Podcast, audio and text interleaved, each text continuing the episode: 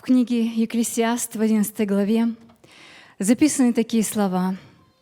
«Кто наблюдает ветер, тому не сеять, и кто смотрит на облака, тому не жать.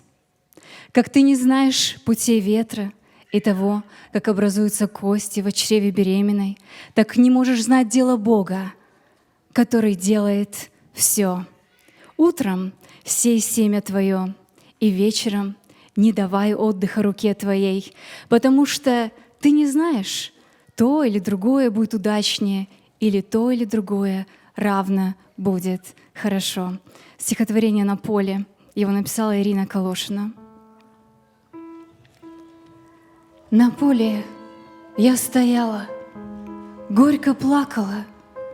Зенита солнце ясное ушло. Пахала я и сеяла, однако ни колоска на поле не взошло.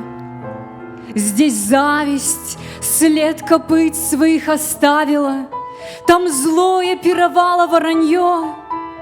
Стояла я и плакала, усталая, На поле глядя, мертвое свое. Господи, помилуй сердце, Господи, Мои пути всегда перед тобой, Ведь я бросала землю зерна горстями. Ведь для тебя напрасных нет трудов. Даль озвещали всполохами молнии. Я повторяла сотни раз вопрос. Мне небеса ответили безмолвием холодным блеском отдаленных звезд. А утром я глазам своим не верила. Рожь колосилась так, слепила глаз. И все, что я для Господа посеяла, все проросло не мерой во сто крат. О, Господи, прости же сердце, Господи, что огорчало грустью Дух Святой.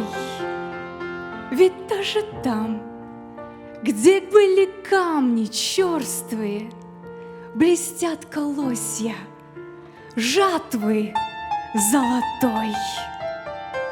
Ничто, посев — не может уничтожить, искоренить души моей трудов, бессильны козни клеветы ничтожной. Для Господа напрасных нет трудов.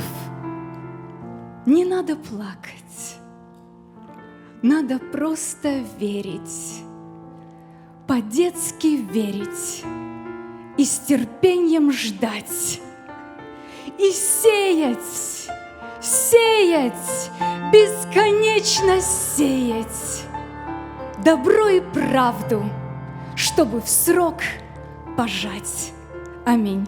Слава Господу!